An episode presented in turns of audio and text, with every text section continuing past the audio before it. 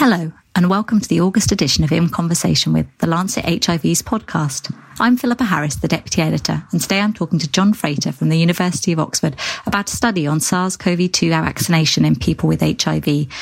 John and colleagues' paper aside, the August issue has a focus on pre-exposure prophylaxis or PrEP, with articles on incorporating oral PrEP into HIV prevention services for women in South Africa, the long-term effects of PrEP in New South Wales, Australia, and a global summary on oral PrEP use. So we hope you enjoy the issue. But now to speak to John. Hi, John. Thanks for speaking to us today. Hi, well, you're welcome. It's nice to meet you. So, could you start by just telling us a bit about what we know about sort of COVID 19 and how it affects people living with HIV? You know, are they more vulnerable? Um, is there anything they need to be aware of? Yeah, so that's a really good question. And actually, it's probably harder to answer than you might think. I think that at the very beginning, when COVID first came to light, most of the data seemed to suggest that actually people with HIV weren't affected particularly worse than people without HIV. And that was the message we were first sort of giving out in our clinics. And then there was a sort of trickle of data suggesting that that actually might not be the case. For example, there were studies from South Africa and also studies from the United Kingdom that kind of hinted at the fact that if you lived with HIV, there was possibly an increased risk of death and increased morbidity associated with COVID, which sort of obviously raised a few eyebrows and concerns as to why that might be happening. Uh, the, the trouble is when you sort of dig into that data a bit, it looked like there was an issue around comorbidity. So there was probably an enrichment for people with hypertension, for example, for high, high blood pressure, and other things that we knew might make your risk of COVID higher anyway. And so the question was, how could you tease HIV out of that and say, well, we, we, where was the risk from HIV and where is the risk from the other thing? So, so that still wasn't clear. And then some more studies came out a bit later on. One from the US, for example, which suggested that if you were admitted to hospital with COVID, and you were living with HIV, then actually, again, your outcome might be worse. But then a study came out from the United Kingdom that said that actually there wasn't a difference if you were admitted to hospital with COVID and HIV. And so the, the jury was still out, but I think there was a sense that something might not be quite completely level on the playing field. And I think that, was probably one of the reasons why the government kind of listed people with HIV as one of the higher risk groups with COVID, certainly for priority for vaccination and also, you know, for, for priority for, for isolation during the lockdown and, and, and for shielding. Um, so there was a general sort of policy decision that there was enough data that suggested that there might be a problem. Although I think, you know, if you really kind of drill down into the data, you know, there are certainly some holes that we weren't quite sure about. But really, I think everything was changing so fast that it was hard to be sure. And I, I, I guess the other thing to say is that just kind of to have people with HIV as a, as a bracket um, is probably unfair because there is so much heterogeneity within this one population anyway, from people who are doing, you know, spectacularly well on their antiretroviral therapy with great CD4 counts and undetectable viral loads and really good immune systems compared to people who might have had HIV for many years without therapy in places where therapy is hard to get access to with CD4 counts that are really poor. And so you've got a huge range, you know, within that sort of the phrase people with HIV, which probably explains again some of the heterogeneity we see. So I think there is probably some people within that group who are likely to do worse with COVID, and that raises enough of a sort of a concern to make sure that you know we, we, we take the this very seriously in terms of kind of policy and things like that. So it's, it's difficult. I mean, it's probably not a very clear answer to your question, but it kind of gives you an idea of sort of the kind of the greyness of this area. You talked about you know how in the UK prioritization of vaccination uh, was something, and obviously you know the the sort of vaccines against you know SARS-CoV-2 I think are probably you know one of the most positive things that have come out of the pandemic. But why is it important to do studies specifically looking at people with HIV and, and how well the vaccines work for them? Yeah, I mean, a great question. I mean, I mean, as you said, it's been amazing, really, watching the kind of the speed and the success of the vaccine program in, in relation to sort of COVID nineteen and how that's been rolled out. Um, and I think you know most of the studies we have seen have been focused on you know people without other sort of serious comorbidities, without necessarily, you know, hematological malignancies or organ transplants or, or other things that might impact their immune system. And we know in people without these things that the vaccines work really well. As we now kind of, we can kind of close that chapter and saying, yes, you know, the vaccines work, the vaccines are protective, we now need to think really carefully about the groups where the vaccines might be less effective. And we know, for example, in people with blood cancers, they may not make as good immune responses to the vaccine as others. And then the question is do people with HIV also fall within this category? Is there a chance that they might not respond as well to vaccination as people without HIV? And the reason you might think that is because there is history showing that, that for some people, if you vaccinate against hepatitis B, for example, responses aren't so good, they're not sustained as well, um, and you need to use a slightly different regime. And there's also been similar data around flu vaccination, for example, saying that some people with HIV don't respond quite so well um, to flu vaccination. Bearing in mind there's a, a, a large population of people with HIV, both on therapy and off therapy, and they will be impacted by COVID. And so we needed to know pretty urgently whether if a standard vaccination campaign would be adequate raise the immune responses that you need to be seen in this group, or if you needed to do something different or consider other other approaches. So yeah, so I, I think it's a very valid question to be able to say, you know, if you have HIV, you're living with HIV, is it sensible to go ahead and have a vaccine? Can you be confident that that vaccine is going to work if, if, if you go ahead and have it? And we wanted to kind of look at that message and see if we could you know, get an answer and hopefully sort of support the policy on that. So that brings us on to your um, study, which is published in the, the August issue of the Lancet HIV. So would you like to kind of talk to us a, a bit about that, what you did and, and, what your findings were? Yeah, sure. Thank you. Um, so, so this was a, a collaboration with, with a, a group of, of, of clinicians, um, patient representatives, scientific researchers. And, and, I, and I think actually, you know, one of the nice things that's come out of COVID is this real sort of build towards team science of people working together from many different groups. And this is, this is just another example of that. So, with colleagues at St Mary's Hospital in, in London, uh, Sarah Fidler, and at um, St Thomas, uh, Guy's and St Thomas's Hospital, also in London, that, that, was with Julie Fox. We've been looking after kind of the care of people with HIV for many, many years and doing a number of studies. Um, and we knew that kind of the vaccine was, was, was going to be rolling out across, you know, our, our, sort of patient groups fairly soon. So we wanted to get this study done first of all. So we discussed with the team in Oxford the Oxford Vaccine Group, led by Andy Pollard and uh, Sarah Gilbert, say, listen, this is a group that's really important. Would you be willing to sort of extend your, your large COVID vaccine study, which kind of I think most people are aware of because it really has led the way um, for the AstraZeneca vaccine? It's, it's a study called COV002. And it's been a fundamental study of trying to work out if this vaccine makes immune responses and then if those immune, immune responses are protective. And so we say, look, could we have a subgroup within this study of, of people with HIV who we can vaccinate with your sort of standard protocol? And then we can compare the responses in that group with adults in your in your cohort who don't have HIV to see how they get on. So we had a few meetings. We decided on sort of a study design. We decided to go for an open label study, which means it wasn't blinded. There wasn't a placebo arm. We thought, you know, there was enough placebo data out there already, and we really wanted to sort of focus on, on, on getting the vaccine into the arms of people with HIV as part of this study. And so we aimed to study 60 people um, in total, which was a number that wasn't powered to anything in particular. We felt this, this, this was just a number that would give us a really good sort of overview of, of the sort of responses we would see. And it was also similar in size to some of the sort of the subgroups of adults without HIV within COV002. So it'll be a good comparator group for that. Participants were offered the chance to kind of come forward and have the AstraZeneca vaccine using a standard dosing at that time of four to six weeks. And you might note that got extended um, not long after the study was um, was started, but we used the four to six weeks design with a standard dose that everyone else gets. And then the patients were followed up, or participants, sorry, were followed up um, pretty intensively, actually, were, were, very kindly able to give us a number of blood draws before and after vaccination.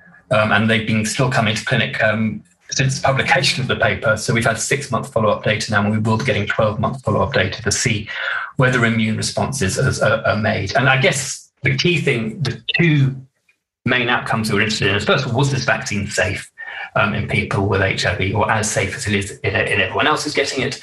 Um, and secondly, what sort of immune responses were we seeing in people with HIV? And was there any sign that your immune response might not be as good as it should be um, in, in, people without HIV? And we used a number of different assays to measure that. So it was about safety and immunity um, rather than efficacy, because this was too small a group to say actually how many people will, will be infected with SARS CoV 2 following vaccination compared to others. This was more about saying what the immune responses look like. What were the results? You know, what did what did the immune responses look like? You know, we, we, were we were really over the moon with this because actually we were, we were hoping when we did this study that we would be able to show at the end of it that people with HIV on therapy were going to respond to vaccines just as well as anybody else, and that's exactly what we did show. So that was great. So first of all, it was safe. You know, the, the side effects that we saw were all very minor and exactly the same as we'd seen in, in the other studies. With this vaccine um, in this study. And the immune responses were great. So we looked at B cell responses, so the antibody responses, and we looked at the T cell responses, which often get sort of forgotten about, but which we think which we think are really important.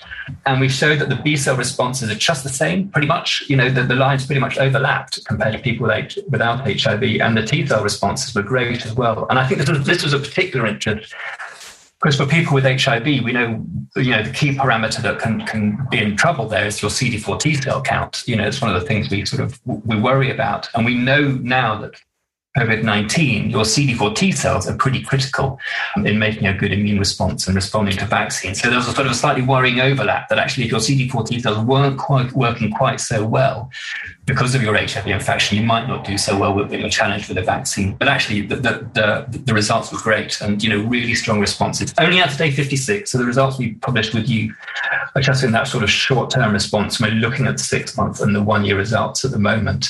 But the fact that the results looked so similar to people without HIV was incredibly encouraging and really sort of allowed us to give the message out that you know if you're living with HIV and you're on therapy and you've got a good CD4 count, your vaccine will work. You should go forward and get your vaccine, and you should you know pushing hard to make sure that people with HIV are aware of that and don't feel you know that, that it's something they shouldn't be doing. I mean, the, so the, the study was done in the UK and we've been incredibly lucky in our access to, to vaccines here. But obviously, you know, there's a huge burden of HIV in countries that that are really struggling with the sort of inequities in, in vaccine distribution and stuff. I mean, I wondered if you wanted to comment on that and, also what the results might be like. You know, you highlighted, you know, people who are on antiretroviral therapy and, you know, doing very well. Their response to the vaccine is looks like it's going to be very good. But obviously, you know, there's a huge number of people globally who don't have access to therapy, you know, or who are struggling with not being able to suppress the virus properly. And, and you know, what the implications of that might be as well. Yeah, I mean, I think there's two two really important questions there. I mean, the first one, just in terms of vaccine access. I mean, you're absolutely right. You know, we are in a very lucky situation that we're, we're you know, we're living in a place where there's access to vaccine. That you know, there's there's good policies in place that mean that people can get vaccinated, and the rollout across the UK has been, you know, has been striking. But I guess one of the things about um, living with HIV is we know there's a very strong correlation with the, you know the number of people who who live with HIV and levels of sort of social deprivation or comorbidities or other things like that. You know, that's when there is a concern that if you're battling COVID 19 in a country which isn't as well set up to kind of get vaccines um, rolled out across large populations who may well be living with HIV, then that becomes a real concern and, and, and, a, and a, and a real issue in terms of trying to sort of rebalance your policy to allow that to happen. So, I mean, there are clearly concerns in the areas around sub-Saharan Africa where vaccine rollout hasn't been so good. And I think there's been a bit of a delay sort of in the COVID pandemic early on, but now there's clearly evidence that numbers are going up. And so for people living with HIV, and this comes on to your second point, that if you if you don't have access to antiretroviral therapy and your CD4 count may not be so good or your viral load isn't undetectable, then actually it could be a different story. And our study didn't look at that. And that, you know, that's the next thing one would need to have an answer to. Our study was very much looking at people in that optimal situation under good control of their HIV. But if your CD4 count is 20 and you've got a viral load of half a million, I think you know there's there's a reasonable basis to be very concerned firstly that COVID would be more severe, but also that in that scenario, vaccination may not be as protective. And so I think, you know, there are lots of caveats around where the study takes us. I mean, hopefully, if, if we can do things properly and get therapy to the people who need it and get CD4 counts into healthy territories, we can then say, yes, you know, your vaccination will work. But, you know, in order to be able to say that, you have to have all the other stuff that matters underpinning it. You know, you have to have the, the antiretroviral rollout programs. You have to have the ability to test, you know, and trace people, you know, around HIV so you can kind of get therapy to everybody that needs it and get those viral loads undetectable before you can then say, yes, you know, your COVID vaccination will be effective. So, yeah, then it becomes very complex. And I agree with you, you know, that once you start putting all those things together, you know, then one has to be cautious. And, and certainly there, there has been some data. I mean, it was an N equals one case actually published in, in, also in Lancet HIV, showing a patient participant who had a CD4 count, I think, of 20, high viral load starting therapy, and there was an evidence that they did not seroconvert when they had the Pfizer vaccine, for example. So there is certainly evidence, and in that situation, if your immune system isn't up to it, you may not make a good enough vaccine response. And we see this in other sort of other conditions like sort of hematological malignancy or, transplant patients, where we see evidence that immune responses aren't made. So yeah, as you say, exactly. You know, if, if, if your CD4 count is poor or you don't have access to antiretroviral therapy, then one would certainly have more concerns. And, you know, we, we need to be pushing hard the message about making sure all those boxes are ticked to protect everyone that needs it. And I mean, sort of on the on the subject of vaccines, I think you know one thing that everyone would like to see one day is an HIV vaccine. I wondered if you just wanted to comment on, you know, d- does the sort of you know the way the SARS-CoV-2 vaccines were put together, and, and you know, do you think this has helped the quest for an HIV vaccine at all? It is such a difficult and an emotive topic. And as you say, everyone is so desperate to get a, a, vaccine that will be effective and protective against HIV. I mean, certainly, so from the in terms of the AstraZeneca vaccine that we were looking at, the, the, the chimpanzee backbone, that has been used for an HIV vaccine. In fact, we, we published a study not that long ago called the River Study, where we used the chimp adeno vaccine to carry HIV as a, a, protein rather than COVID to see look at vaccine responses in people with HIV. You know, and there, there is there, there is a vaccine response, but you know, it, in itself, we didn't believe that that would be protective or therapeutic. I think one of the things that is exciting, and this has been the rise of the RNA vaccines, and this the Pfizer vaccine, for example, which is based around this RNA technology. And that is really new. And I think we're seeing fantastic immune responses to that. And even before COVID raised its head, you know, there were there were certainly discussions in, in the area where I work, you know, certainly around kind of targeting the HIV reservoir and even think about HIV cure one day, um, and hopefully trying to get a, a, vaccine for prevention of HIV. That these RNA vaccines, right, might raise a different sort of immune response that might be more protective. So I think it is really exciting from that point of view, just in terms of vaccine technology. I think whether something immediately will come out of that and say, you know, this is this is now the way forward for an HIV vaccine is probably less clear. I think one of the things that is also interesting is, is the rise of antibody therapy. And we know, for example, just on a slightly different tack, that you know, if you don't make a good vaccine response to a standard vaccine, um, the potential to have an infusion or a subcutaneous injection of antibodies directly that target COVID is, likely to be protective. And we, we're starting to see this now become available in, the HIV field as well. And there's been some amazing animal studies suggesting that these, these broadly neutralizing antibodies against HIV can provide not just long term suppression, but there was some evidence in animal models of, of remission from, from their HIV, so the animals could come off therapy. And in that scenario, one would also imagine protect, protection from infection uh, with these antibodies. So it's a slightly different direction that's come out of the sort of the COVID research and sort of happened in parallel with it because you know people were already thinking about broadly neutralizing antibodies for HIV prior to COVID, but certainly they as, as a therapy, they've been shown to be effective in COVID, and that sort of supports the argument that kind of BNABs in HIV are going to be important. And actually, that, that's a trial that's just started in the UK a couple of weeks ago, actually, um, looking at the role of broadly neutralizing antibodies as potential for treatment for HIV. And if they are shown to be effective, the next argument would say, well, could you use those for prevention as well? So there's a lot of there's, a, there's potentially a lot of excitement around that, and a lot of sort of parallels with the COVID world. Yeah, I mean that that would be amazing, and yeah, it's it's it's it's great to see sort of lots of new technologies and, and old technologies being looked at in a different way. And, and hopefully, yeah, it'd be great to see some real progress in that area. Well, thank you so much for taking the time to talk to us today. Yeah, no, great. Thanks for the interest in our study. It's, it, it's been great to talk to you. If you'd like to learn more about SARS-CoV-2 infection in adults living with HIV, then the May issue of the Lancet HIV from this year contained a review by Juan Ambrosioni and colleagues on the topic, which is well worth a read. So we hope you enjoyed this edition of the podcast. You can subscribe to this and other podcasts from Lancet Journals on Apple, Spotify, Google, and many other platforms. So please do and make sure you're back next month when we continue the conversation.